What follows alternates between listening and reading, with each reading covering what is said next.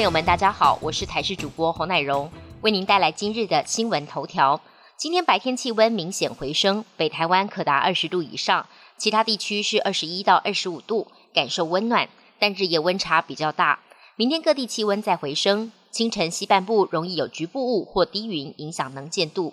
气象局预测，下周一锋面通过及东北季风增强，下周二到周五受到东北季风及华南云雨区的影响，北部及东北部天气转凉，而且水汽增多。下周这波东北季风携带的冷空气不强，伴随着降雨的范围则还在调整，下周二三有向中部扩展的几率。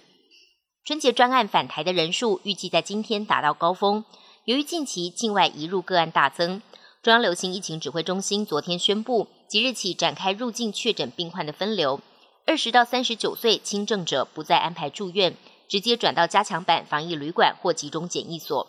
对此，专家普遍认为这有助于疏解医院的负担，但旅馆有无落实防疫措施跟照护的计划，将是政策能否成功的关键。针对过年期间的疫情控制与走向，台大学者陈秀熙则说，旅客应该接种第三剂后再返台，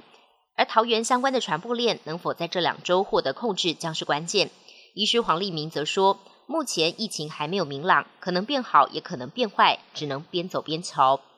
再过两个礼拜就要过年了，高雄年货大街今天正式起跑，碰上了气温稍稍回温，民众出门采买。疫情变化之下，防疫也加严，除了戴口罩、量体温，还禁止试吃，同时熟食通通得加盖。有摊商担心影响买气，但也有民众说不试吃比较安全。二零二二年才开始不久，十四号北韩今年第三次射弹，引发了美日韩强烈的抗议。十五号北韩官媒证实试射，更表示这一次是利用铁路飞弹系统发射，准确击中在东海的目标。北韩官媒表示，铁路飞弹系统展现高机动性，平壤官方也拟进一步建立全国性的铁路飞弹系统，区域紧张情势恐怕再升温。新冠肺炎变种病毒 Omicron 肆虐全球，香港国际机场昨天宣布，十六号起暂停来自一百五十三个高风险国家或地区的旅客转机，但台湾不受影响。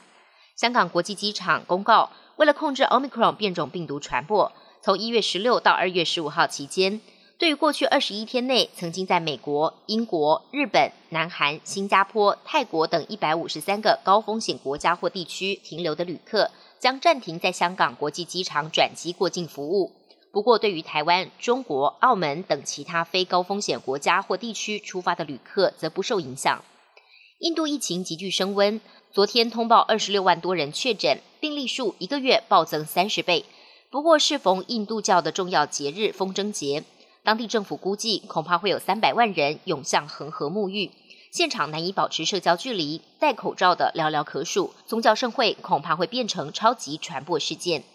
本节新闻由台视新闻制作，感谢您的收听。更多内容请锁定台视各界新闻与台视新闻 YouTube 频道。